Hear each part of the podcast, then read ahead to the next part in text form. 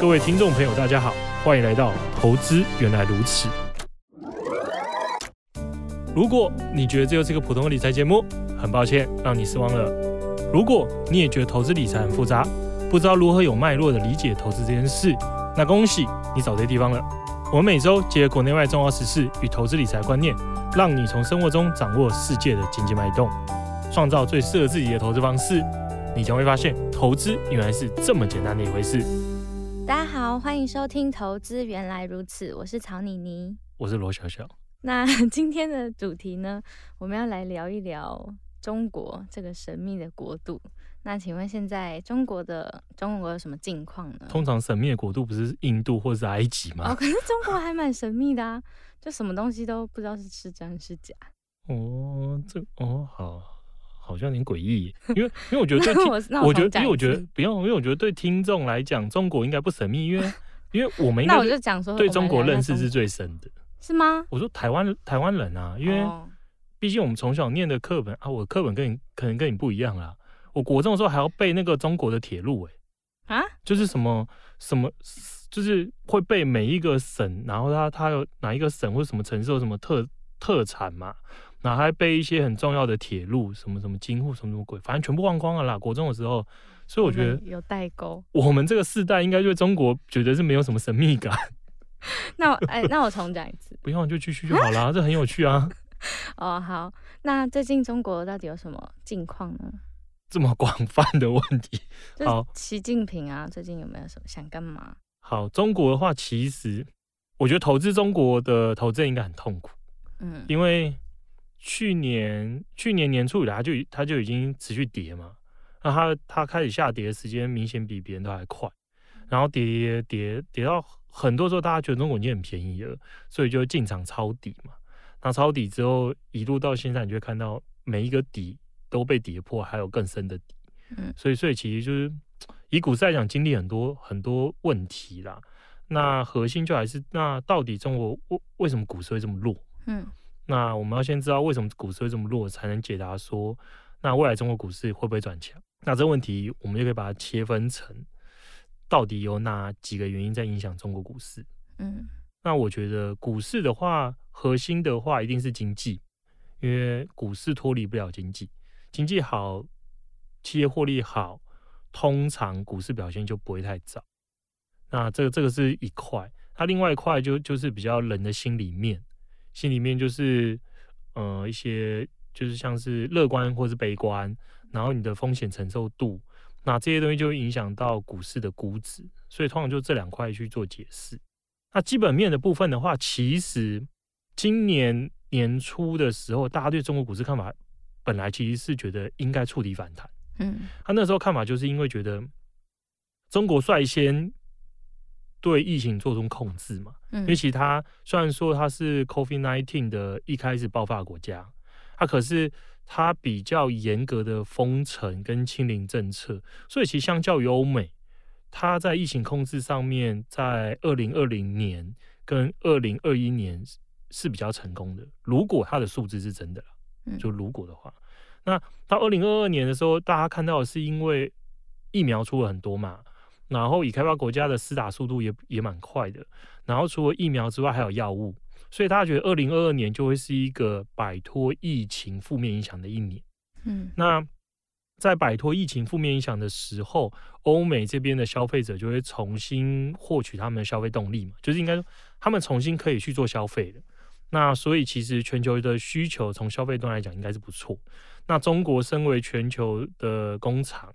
那它为了满足欧美这边的需求，它的出口啊，然后工业生产啊，这些应该也不错，所以大家认为说这应该是支撑中国经济的一个很重要因素。所以这一点来看的话，中国股市是有投资的契机。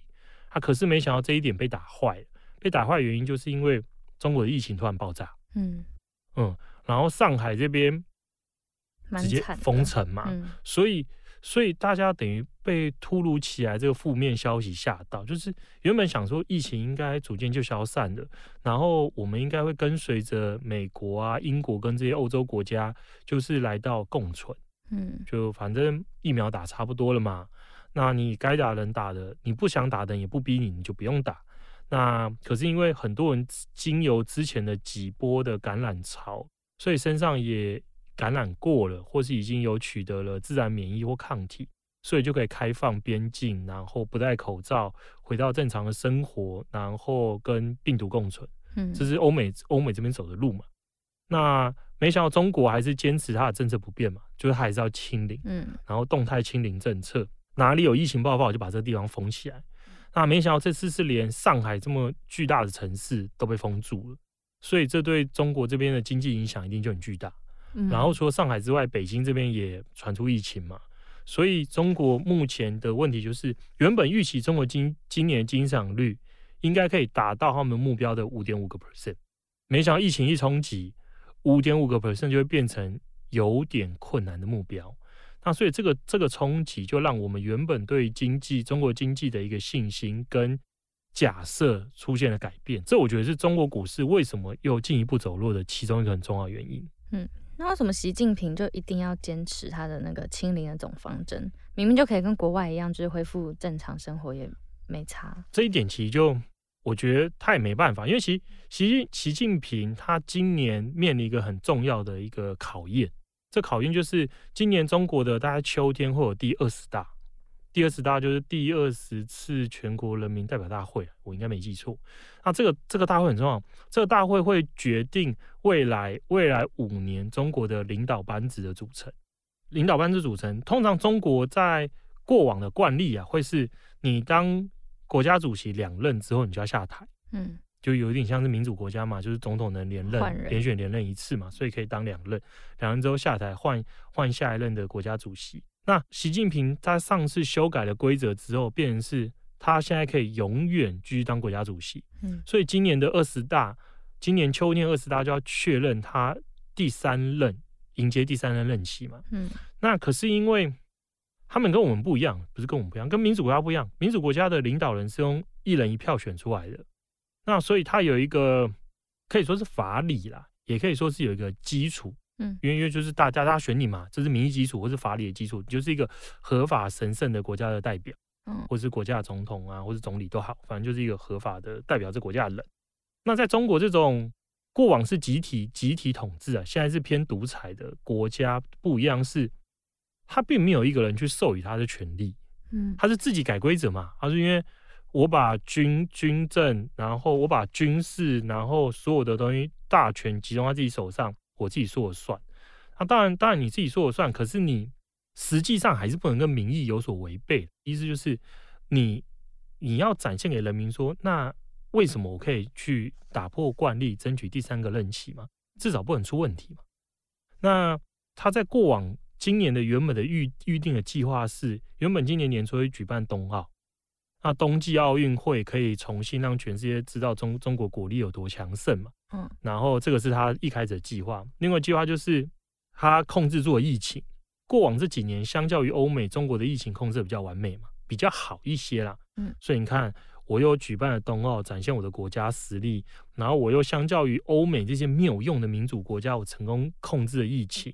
然后我又维持经济增长率维持在比较高的一个水准，相较于其他国家，所以这三个就是我的攻击嘛。嗯、我这么攻击卓著，所以我值得第三任任期。嗯，原本原本原本的计划这样，那没想到全部被打乱了。冬奥这件事，因为俄罗斯去打乌克兰，所以全部的焦点都被全部的焦点基本上都是被俄罗斯吸走，就被乌俄吸走。嗯、然后甚至冬奥还有。那时候还有很多国家说要抵制它。那第二点就是疫情，疫情突起突起来爆发了。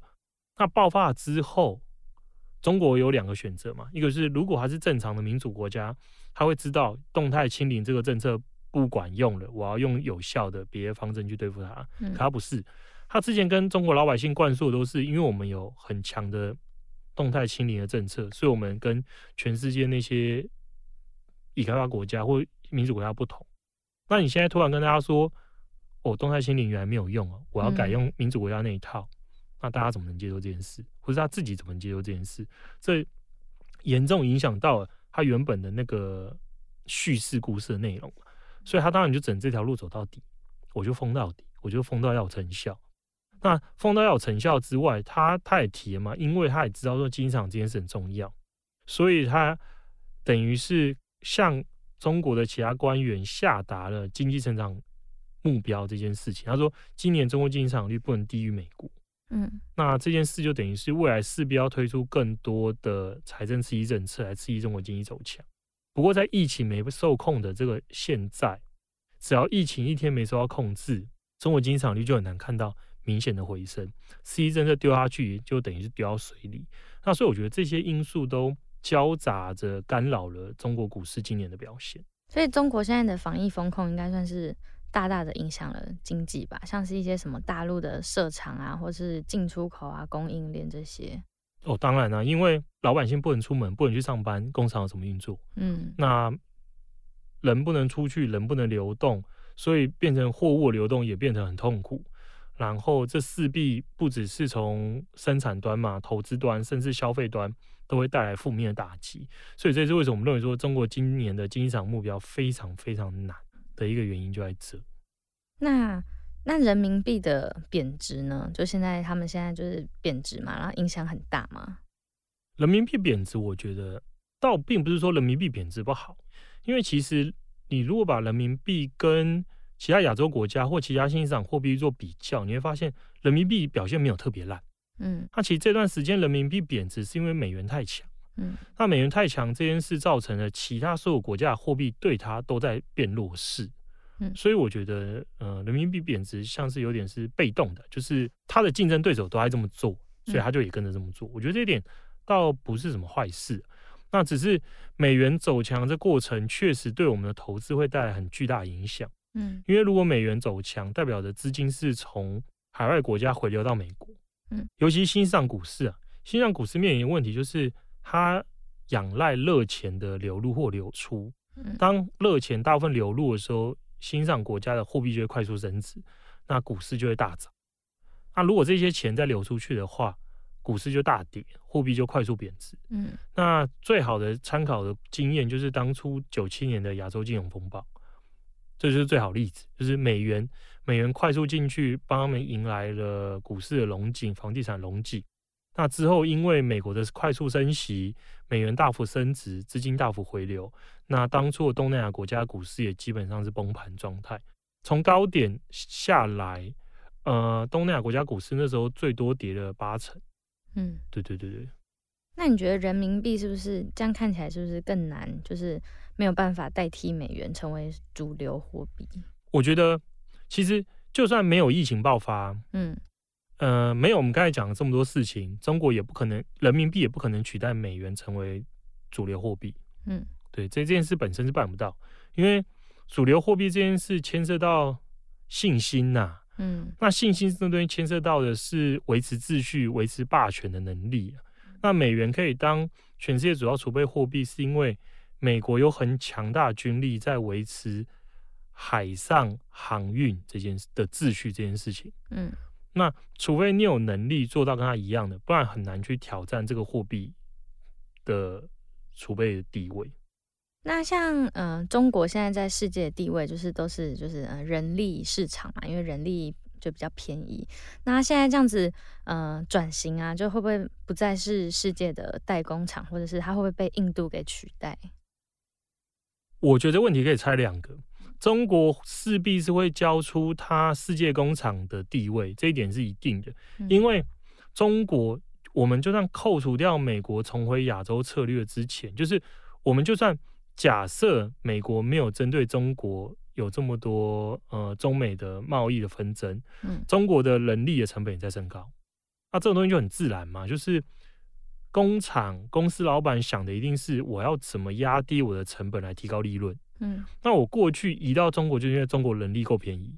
那现在随着中国经济的成长，中国的人力已经没那么便宜了。那我当然要找下一个投资的地方嘛。这本来就是很自然一件事，就是水就从高处往低处流。所以我觉得，我们假设没有那么多刚才其他的负面因素，中国也会慢慢的拱手让出世界工厂的宝座。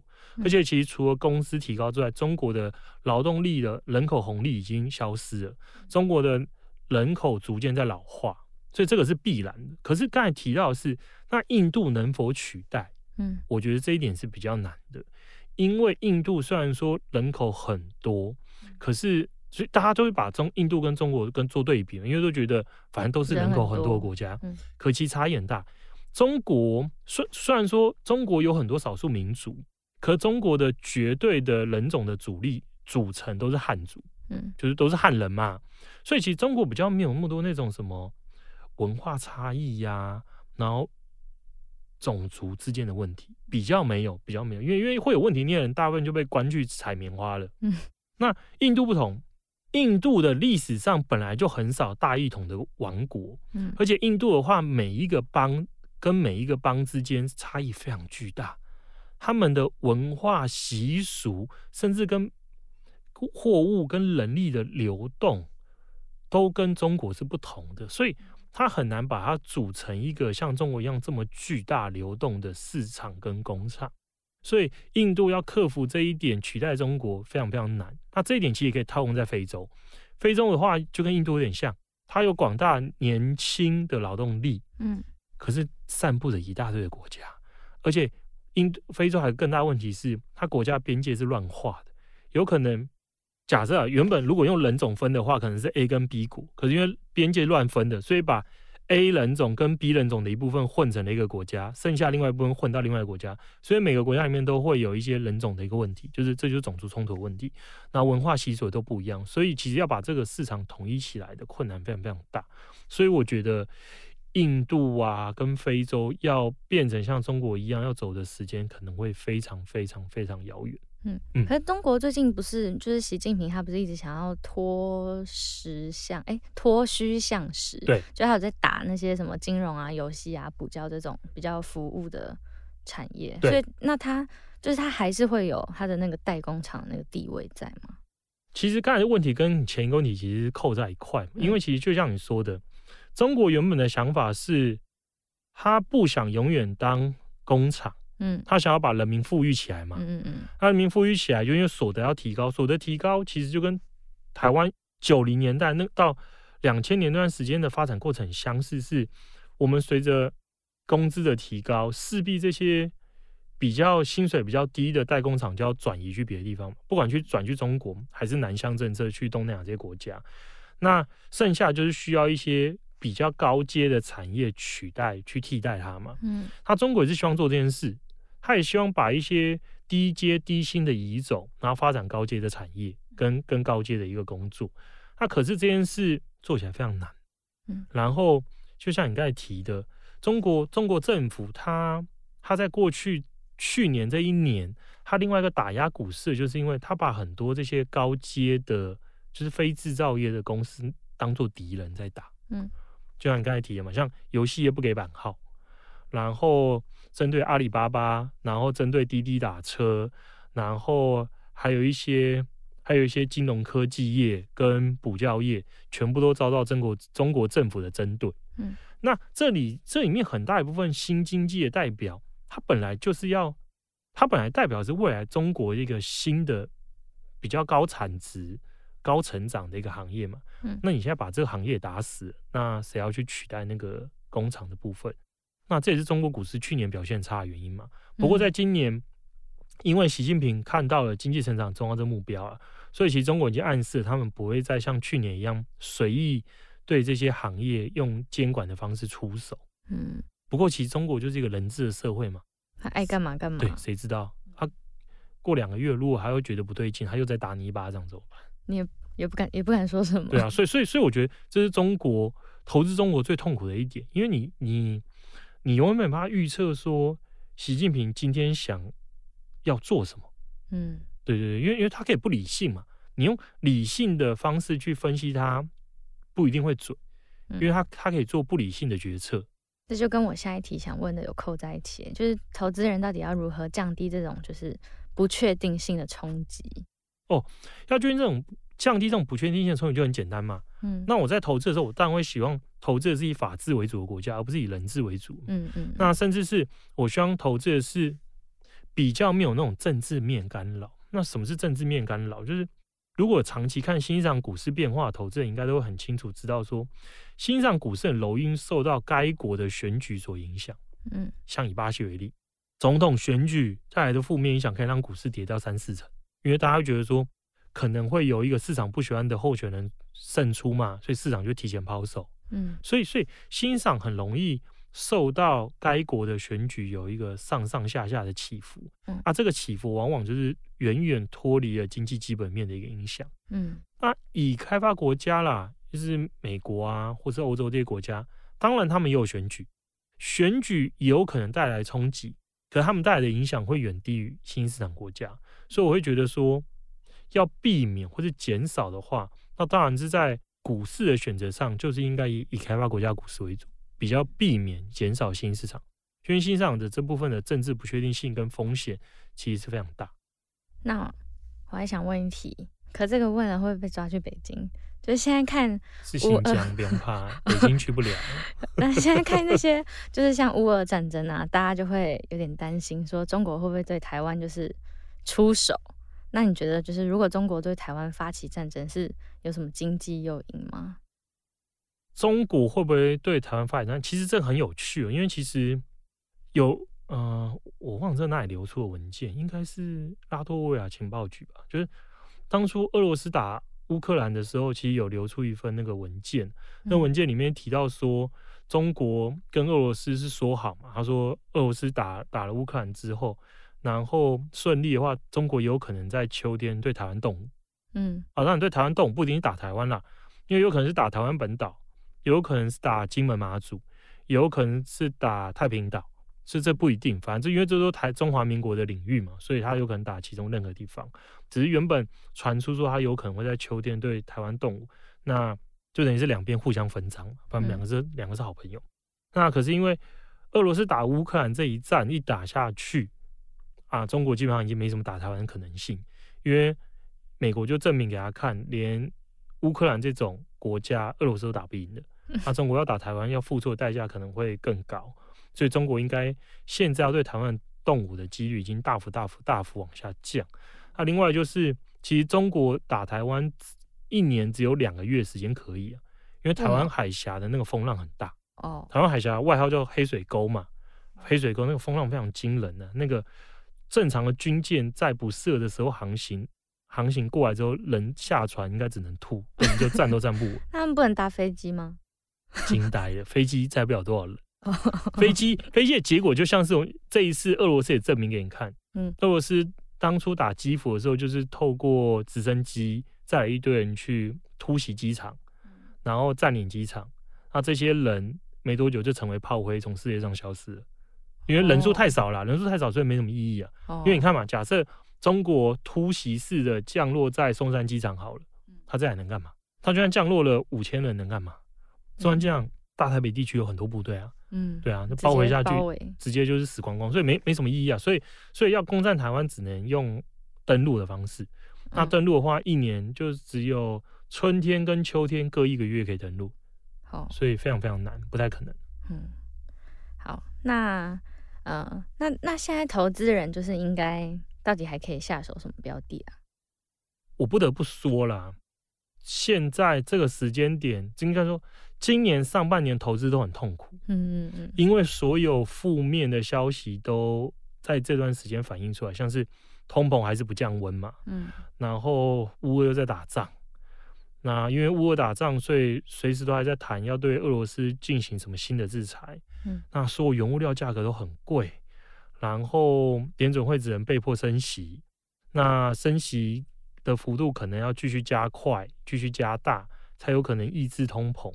那市场又认为说，这样升息会导致经济衰退，嗯，所以等于说，大家脑袋被所有的负面消息所影响，所以这几个月股市表现很差。那要在这时间点进场的话，我觉得你也可以看一下最近的表现，就是最近很特特殊的，就是基本上什么都在跌，嗯，所以不管你买什么类股，除了除了很少部分的，像是什么公用事业啊，或是必须消费类股，有可能。跌比较少，或是逆势上涨，大部分消费、大部分的类股，其实连能源类股近期都在跌，所以其实整个市场是处在一个很害怕、很恐慌，它什么都在卖的情况。那不止股票跌，股票里面各类股都跌，然后债券也跌，嗯，因为美国的升息嘛，所以美国公债殖利率在升高，那美国公债殖利率升高，美国公债就跌，那美国公债跌，其他所有债券也跌。嗯，然后最近的油价波动很大，也并不是说只会涨不会跌，也是会跌的。那黄金价格也在跌，所以你就会看到现在能干嘛？对，就是什么都跌。所以，所以，所以说，我就回到你的问题，这段时间就是它什么都跌，所以你真的说我要我该投资什么来让我赚钱，其实非常非常难。可是我觉得痛苦的时候，往往就是最好开始投资的时间点了，因为痛苦的时候，尤其是我觉得这。这几周的情绪很明显，市场已经处在一个我全都不要的状态，嗯，就我什么都卖嘛，因为之前投资人只卖一些本益比很高的科技类股，嗯，他觉得这些获利没有支撑嘛，它是一个幻想出来的，所以这些被抛售。那卖完这些之后，股市还在跌，那股市蔓延到整个科技股、成长类股都在跌。那在之在在之后的话，投资人情绪已经转变成完了，这世界要毁灭，要完蛋了。嗯，所以我要把我还有获利的类股也全部卖掉。所以你就会发现说，不只是赚钱的、不赚钱的、看好的、不看好的，景气是属于顺着周期的，或是不顺着周期，全部都在抛售，全部都在卖。先逃再说。对，那你换个角度想，如果所有人都极度恐慌，把所有好的不好全部卖掉的话，之后股市还能跌到什么地步？已经在恐慌式的卖了嘛？嗯，所以股市什么时候就是开始确定触底的那一天？嗯，就是所有人都看空的时候。当所有人都看空，没有人看多，没有买家，股市就触底了，就没办法再跌了。